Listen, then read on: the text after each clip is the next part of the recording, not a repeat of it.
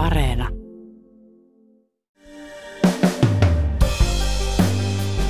Kiinan nollatartunnan koronapolitiikka on johtanut siihen, että Shanghaissa lähes 27 miljoonaa ihmistä on kärsinyt karanteeneista.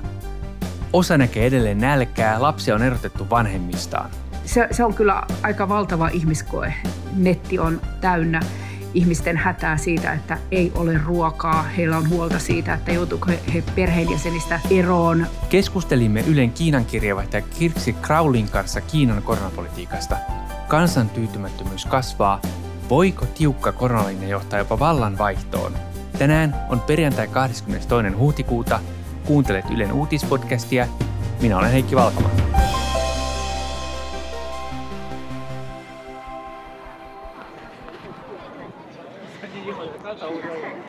Täällä Pekingissäkin koronavirus näkyy täällä ihan kaduilla. Tässä edessäni on iso valkoinen teltta ja tässä on koko ajan tulee lisää ihmisiä.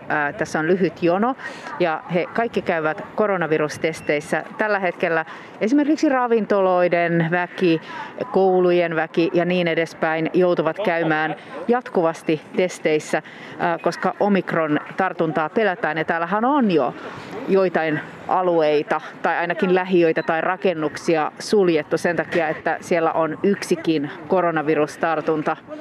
Vielä tämä Peking... Tässä puhuu Ylen Kiinan kirjeenvaihtaja Kirsti Krauli. Kiina yrittää pitää koronaa kurissa samaan aikaan, kun lähes koko muu maailma opettelee elämään herkästi leviävän omikron-muunnoksen kanssa. Kiinan hallinnon tavoite on ollut pitää tartunnat nollissa hinnalla millä hyvänsä. Nyt sitä hintaa maksetaan. Kiinan suurimmassa kaupungissa Shanghaissa yllää kaos. Yli 26 miljoonaa ihmistä joutui käytännössä olemaan vankeina kodissaan. Moni shanghailainen ei olisi uskonut, että suurkaupunkia voitaisiin koskaan panna kokonaan lukitustilaan. Se on aika epätoivoinen, ahdistava ja voisi sanoa, että aika niin kuin epäuskottavakin tilanne, että miten tällaista voi oikeasti tapahtua jossain Shanghaissa, joka on Kiinan vaurain ja modernein kaupunki. Siellä tosiaan koko väestö on ollut viikkokausia siellä lukkojen takana kodeissaan. Ne, joilla on todettu tartunta, niitä on yhteensä ehkä sellaiset yli 300 000 tässä vaiheessa. Heidät on kiidätetty sitten näihin vastaanottokeskuksiin, jossa on aivan järkyttävän kurjat olot. Ja suurimmalla osalla näistä tartunnan saaneistahan ei ole edes ollut oireita. Ja ne, jotka ovat olleet kotona, he ovat joutuneet sitten tällaisiin testeihin vähintäänkin pari kertaa viikossa. Se, että 300 000 ihmistä on kiikutettu kodeista johonkin näköisiin, sanoit vastaanottokeskuksiin, karanteenikeskuksiin. Mitä ne ovat? Ne on silleen ähm, nopeasti kyhättyjä tämmöisiä isoja äh, tosiaan vastaanottokeskuksia, jonne on tuotu tällaisia retkisänkyjä. Äh, siellä on, ne on isoja tiloja, esimerkiksi joku messukeskus, jossa on tuhansia ja tuhansia sänkyjä, jotka saatetaan olla niin kuin sermein eristettyinä. Ähm, ja siellä ihmiset joutuvat sitten makaamaan aika vaatimattomissa oloissa niillä sängyillään jopa niin kuin viikkokausia. Siellä on kerrottu, että jossain on esimerkiksi 2000 sänkyä ja 10 vessaa kaikille ihmisille. Siellä on aika likaista. Siellä näiden ihmisten mukaan, jotka ovat siellä, niin siellä ei todellakaan keskitytä mihinkään sairauden hoitoon. Nämä ihmiset, heillähän, heillähän ei edes ole oireita, vaan niin kyseessä on, että yritetään pitää se virus siellä vastaanottokeskusten sisällä, mutta siellähän se sitten leviää entisestään, että jos ei sitten oikeasti ollut tartuntaa, niin sen jälkeen luultavasti on. Ihmiset ovat hyvin hädissään ja se on ehkä se isoin huoli ruoan, ähm, ru, ruoan ohella on se, että ihmiset pelkäävät todella paljon, että he joutuvat tällaiseen keskukseen. Nyt uusin näistä verkossa kiertävistä tarinoista on se, että Viime äh, nuori nainen kertoi tänä aamuna tuolla Kiinan äh, sosiaalisessa mediassa, että hänen 94-vuotias mummonsa oli viety viime yönä kolmen aikaan aamuyöstä väkisin kodistaan tällaiseen vastaanottokeskukseen. Tällä mummolla oli todettu tartunta aikaisemmin, mutta hän oli kuulemma jo nytten testien mukaan negatiivinen. Häntä ei ollut silloin alkuvaiheessa vielä viety. Ja, ja tota, nyt sitten viranomaiset tulivat ja pakolla veivät mummon sieltä nostivat sängystä ja peiton alta ja veivät sinne keskukseen, missä oli sitten muitakin vanhoja ihmisiä. Ja nettiväki on ollut aivan kauhuissaan ja raivoissaan tästä, että, että miten vanhoja ihmisiä kohdellaan näin. Kuinka avoimesti näistä ongelmista puhutaan? Miten ihmiset reagoivat tähän Shanghain sulkutilaan? Kiinahan on hyvin sensuroitu yhteiskunta, että täällä on hirvittävän vaikea ilmaista raivoaan, mutta kyllä se näkyy tuolla Kiinan somessa, että tämä on niin, kuin niin iso ihmiskoe, että, että, että sitä ihmisten ahdistusta ja raivoa ei todellakaan voi niin kuin täysin sensuroida sieltä. Että se pulppua pintaan koko ajan. Ihmiset ovat aivan raivoissaan, mutta toisaalta he eivät voi oikeastaan tehdä paljon mitään, koska koska nämä viranomaisten toimet ovat niin ankarat. Ja, ja sitten taas toisaalta se sensuuri tekee sen, että, että muualla välttämättä ihmiset ei sitten kuitenkaan tajua, miten kauhea se tilanne siellä Shanghaissa on. Itse olet Pekingissä, pääkaupungissa. Mikä siellä on tilanne? No täällä on vielä sellainen niin sanotusti normiarki. Eli esimerkiksi tänään ei ole Äh, kerrottu yhdestäkään uudesta tartunnasta. Ähm, eilen oli, eilen taisi olla muutama ja sunnuntaina viisi tartuntaa siis koko tässä valtavassa Pekingin kaupungissa. Mutta se tarkoittaa aina niille alueille, joissa näitä on, niin siellä menee vähintäänkin yksi rakennus, äh, ellei koko lähiö äh, sulkuun. Tällä hetkellä lähin, minkä tiedän, tässä meidän, meidän suunnalla on tuossa parin kilometrin päässä on sellainen Wanjingin alue, missä on rakennuksia suljettu, kun siellä löytyi, olisiko ollut viikko sitten, joitain tartuntoja. Ja viime viikolla yhtenä päivänä muun muassa Suomen suurlähetystö tässä kaupungin bisnesalueella suljettiin yllättäen päiväksi, koska sen viereisessä rakennuksessa epäiltiin tartuntaa, joten sen viereisen rakennuksen asukkaat oli laitettu karanteeniin siihen asti, että todetaan, että onko tällä epäilyllä tartunta. Sitten kävi niin, että, että tämän epäillyn testi olikin negatiivinen, joten sitten kaikki pääsivät pois. Mutta tämä kertoo myös siitä, että jos olet missään lähelläkään sellaista henkilöä tai paikkaa, missä on todettu tartunta, niin sillä voi olla isoja vaikutuksia sinuun, äh, koska jos sun terveyskoodi menee punaiselle sen takia, että sut paikallistetaan sinne samalle alueelle, niin äh, sä joudut itsekin karanteeniin ja sen saaminen takaisin vihreäksi on hirvittävän vaikea. Ihmiset ovat joutuneet niin kuin jäämään jopa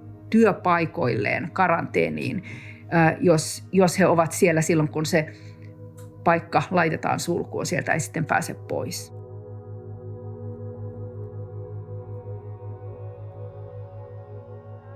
是来做核酸的吗？嗯，请问您是来做核酸的吗？对，可不可以占用您五分钟的时间？三分钟对您进行个简单的接采。我们是芬兰广播公司，不录像。Are you worried that Beijing will be locked down like Shanghai? I don't think so. I don't think so. I think uh, Beijing with Shanghai is different. Beijing is a capital city. keskustelin yhden meidän lähiön asukkaan kanssa ja kysyin, että onko hän hankkinut onko hän hankkinut niin kotivaraa ja hän sanoi, että no kyllä hän vähän on, mutta en minä nyt usko, että tämä Peking menee samanlaiseen sulkuun kuin Shanghai, että siellä Shanghaissa ei kauhean hyvin varmaan hoidettu sitä, että siellä ei tarpeeksi ajoissa ryhdytty tekemään niitä kovia toimia. Ja ulkomailta Kiinassa leviävä tuntematon koronavirus herättää huolta maailmalla. Vaaralliseen tautiin on sairastunut tiettävästi jo 1700 ihmistä. Toistaiseksi ei tiedetä, Koko korona alkoi Kiinasta, siitä on kohta kaksi ja puoli vuotta suunnilleen. Ää, aluksi Kiinan viranomaiset peitteli sitä ja loppu, loppu on sitten historia, me tiedetään siitä aika paljon, mutta, mutta Kiina on pitänyt kaksi vuotta, yli kaksi vuotta koronan suhteen jyrkkää nollalinjaa, jossa kaupunkeja suljetaan, lapsia otetaan vanhemmistaan, pannaan täys, täys sulku ja ajatus siitä, että yksikään tartunta ei saa levitä. Miksi Kiinassa päädyttiin tällaiseen linjaan? Moni on pitänyt sitä poliittisena tavallaan, että, että Kiinahan, Kiinalle tämä on ollut sellainen poliittisesti niin kuin iso, iso tämmöinen propaganda-ase länttä vastaan koko tämän koronaviruspandemian ajan. Sen jälkeen, kun se saatiin Kiinassa padottua silloin vuoden 2020 alkupuolella ja sitten se lähti leviämään muualla ja, ja kerrottiin kuukausien ajan siitä, kuinka – kuinka väkeä kuolee Yhdysvalloissa ja Euroopassa ja muuallakin ja kuinka sitä ei saada, saada, niin kuin, um, saada kontrolliin ja, ja että kuinka lännessä ei tajuta, että tarvitaan tällaiset kovat keinot, muuten, muuten ihmisiä kuolee. Et Kiina pystyi näyttämään, että hei, että me pystymme elämään normaalia arkea täällä Kiinassa, kun muualla kärsitään. Ja Kiinan taloushan toimi oikein hyvin, että, että Kiina oli ainoa maa, joka, jonka niin kuin talous oikeastaan kasvoi. Vienti veti hirvittävän paljon, koska missään muualla ei oikeastaan edes voitu tehdä yhtään mitään. Ja, ja nyt, kun muu maailma on avautumassa ja omikron on rantautunut Kiinaan ja, ja sitä ei pystytä näillä kovilla keinoilla – pysäyttämään, niin se on todella vaikea pala Kiinan johdolle. Omikronin leviämisen myötä lopulta Euroopassa päädyttiin lopettamaan tosi monet koronatoimet suurimmassa osassa maissa. Nyt se leviää Kiinassa. Miksi Kiina ei lähde samalle linjalle kuin Euroopassa? Miksi siellä yritetään edelleen estää sitä omikronin leviämistä? Vaikka kuten sanoit, niin isoin osa tartunnoista näyttää olevan jopa oireettomia. Sitä pidetään aika laajalti poliittisena, että, että Kiina ei halua todellakaan tehdä tällaista linjanmuutosta, että se olisi iso myönnytys länttä kohtaan. Ja nyt kun lukee tällaisia analyysejä, mitä, mitä, tämä, mitä puhutaan tästä, tästä Kiinan tilanteesta, niin on alkanut olla ver, vertauksia tähän kulttuurivallankumoukseen, että tämä olisi niin kuin lajissaan niin kuin – kulttuurivallankumouksen jälkeen isoin ihmiskoe Kiinassa ja tämmöinen niin kuin hallinnollinen semmoinen ähm, niin kuin tämmöinen levottomuutta aiheuttava niin kuin hallinnollinen toimenpide, joka on niin kuin pahempi jopa kuin Tiananmenin aukion verilöyly.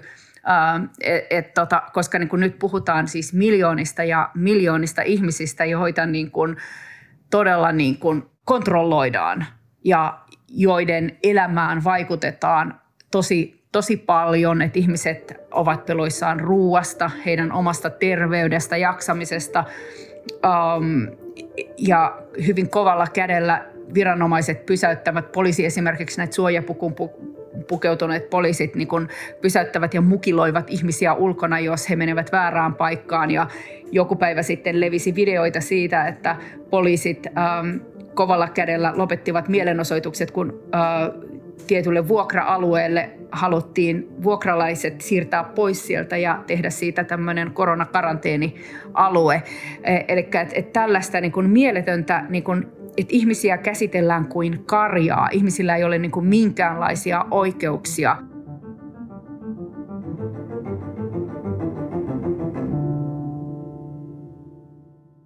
niin sanoit, että tämä on politiikkaa. Kenen politiikkaa on ja ketä tämä hyödyttää? Ketkä on siellä vallan vallassa ne, jotka haluaa pitää tämän nollalinjan ja siitä huolimatta, että kansa kärsii ja protestit kasvaa, niin pysyä tällä samalla linjalla?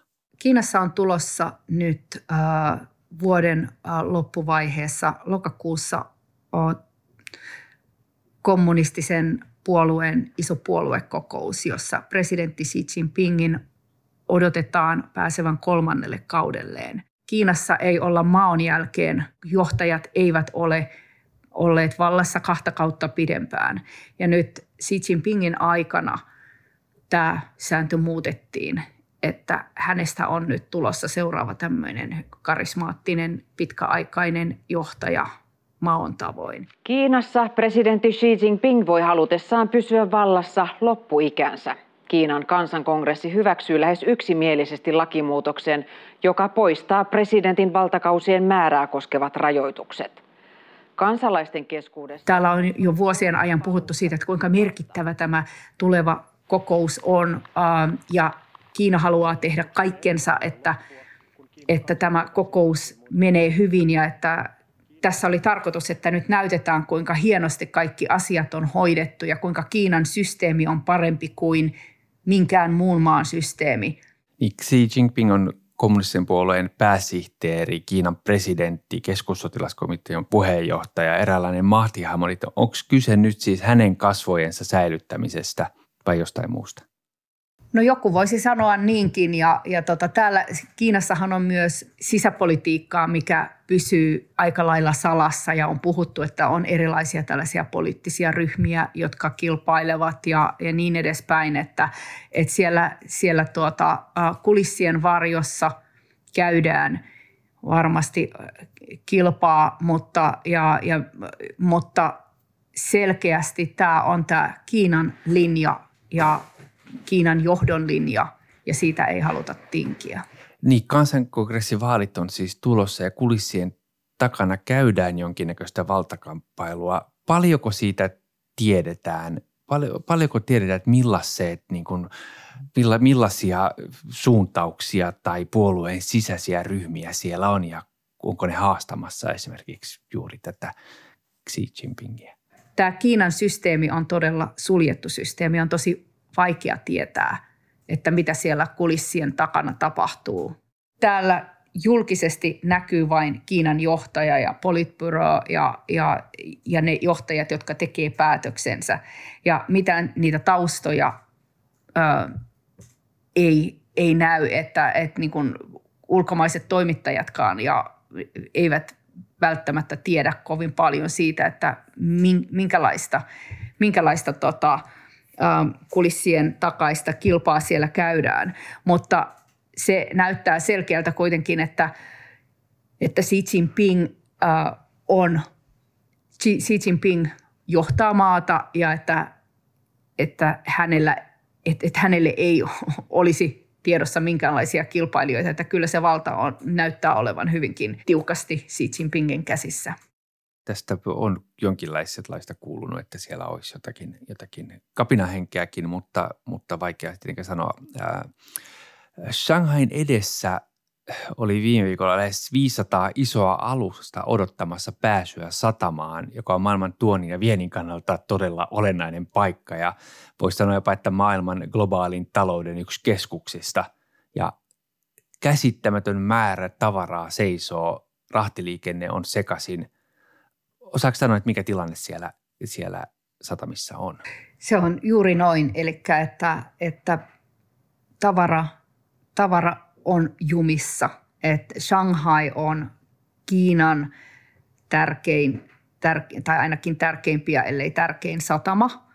Ja, ja maailman mittakaavassa se on todella merkittävä, että jos se satama on jumissa, niin se näkyy kauppojen hyllyllä myös Suomessa jossain vaiheessa. Ja ähm, jossain tässä viime viikolla Euroopan kauppakamari äh, kertoi, että 40 prosenttia rahdista siellä satamassa ei pääse liikkumaan. Tiedä sitten, tilanne voi olla vielä pahempi tällä hetkellä. Tällä hetkellähän puhutaan nyt, että tehtaita yritetään saada käyntiin jopa ehkä tällä viikolla. Mutta kun ihmiset ovat siellä kodeissaan karanteeneissa ja tuolla teidän varsillakin on, on tosi kovat sulut, että esimerkiksi provinssista toiseen auton kuljettajat eivät pääse ylittämään provinssien rajaa, tavara ei pääse kulkemaan, niin se tarkoittaa myös sitä, että ei rahtikaan pääse välttämättä lähtemään. Et, et se tilanne on todella huono ja se tulee näkymään muuallakin maailmassa viiveellä. Talouskasvu on pitänyt Kiinan kansan tyytyväisenä – niin kauan kuin näytti siltä, että tiukka koronalinja ei ollut vahingoksi taloudelle, kansa on vaikuttanut hyväksyvän sen. Nyt talous kuitenkin osin seisoo. Mitä se tarkoittaa? Ainakin tällä hetkellä näkyy se, että, että kulutus Shanghaissa varmasti on aika, aika minimissä, että kun ihmiset eivät pääse liikkumaan kodeistaan ja vaikka haluaisikin ostaa, niin jakelukaan ei toimi. Kiinassa ollaan tietysti tosi huolissaan nimenomaan kulutuksesta, kun täällä on pyritty muuttamaan tätä taloutta niin, että se nojaisi enemmän kotimaiseen kulutukseen kuin vientiin. Nyt tässä ihan viime viikolla Kiina antoi uudet niin kuin, ensimmäisen vuosineljänneksen talouslukuja ja ne näyttivät vielä kohtuullisen hyvältä, eli sama suurin piirtein siihen ennustetun tasolla. Mutta täällä on, tavallisilla ihmisillä on muutenkin jo olot, niin kuin, tavallisten ihmisten talous on ollut muutenkin niin kuin koetuksella täällä. Esimerkiksi täällähän oli nyt viime vuoden, ähm, viime, jo, jo viime vuonna tämmöinen iso äh, kiinteistöalan kriisi – kun rakennusliikkeet, isot rakennusliikkeet, jotka on ollut niin kuin yksi tämän maan talouden kivijaloista, niin kuin ajautuivat melkein niin kuin konkurssin partaalle, kun osana myös tätä Xi Jinpingin politiikkaa, kun hän alkoi kiristää niin kuin lainanottoa. Ja, ja tota, tämän takia sitten Kiinan Kiinalle erittäin tärkeä rakennus- ja kiinteistöyhtiö Evergrande oli, joutui melkein konkurssin partaalle. Ja tämä vaikuttaa tavallisiin ihmisiin siinä, että yksi tapa, millä täällä säästetään, on esimerkiksi, että ostetaan sijoitusasuntoja. Ja nythän asuntojen hinnat ovat ovat niin kuin kärsineet aika paljon tässä. Ja ihmiset ovat huolissaan, koska heillä saattaa olla valtavat lainat ja nyt he eivät välttämättä saa enää niitä omiaan pois näistä. Ja, ja koko tämä ala on kriisissä – Samalla nämä covid-rajoitteet ovat tarkoittaneet sitä, että varsinkin siellä, missä ihmiset joutuu olemaan kodeissaan, heidän, tota, he, heidän niin kuin oma työllistyminen kärsii, he, he eivät välttämättä saa palkkaa tai heidän, heillä ei ole työpaikkaa ja niin edespäin. Ähm, ihmisillä ei ole rahaa kuluttaa, eli tämä on tämmöinen iso tämmöinen ähm, ketju, tapahtumien ketju. Ja, ja tota, ja kommunistisen puolueen suosiohan aina perustunut siihen, että kansa vaurastuu entistä enemmän, joten tämä voi olla semmoinen todella merkittävä asia myös Kiinan johdolle ähm, ja todella vaikea pala, että, että miten se aikoo tämän asian kanssa toimia. Niin maailman katseet on kääntynyt vähän niin kuin Ukrainaan ja Venäjään onko siis niin, että tässä samaan aikaan Kiinassa saattaa olla tulossa taloudellisia ja poliittisia järjestyksiä, jotka vaikuttavat lopulta koko maailmaan? Jos niin, mitä se tarkoittaa?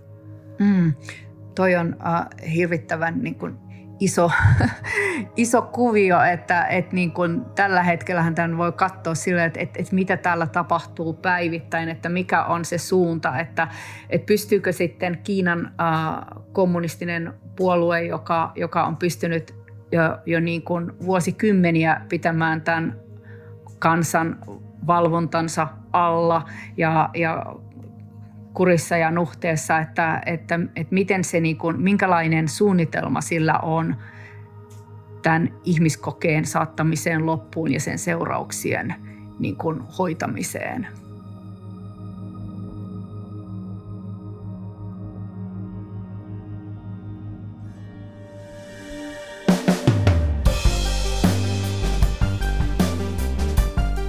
Kiitos kun kuuntelit Ylen uutispodcastia. Ylen uutispodcast ilmestyy joka arkipäivä kello 16 Yle Areenassa.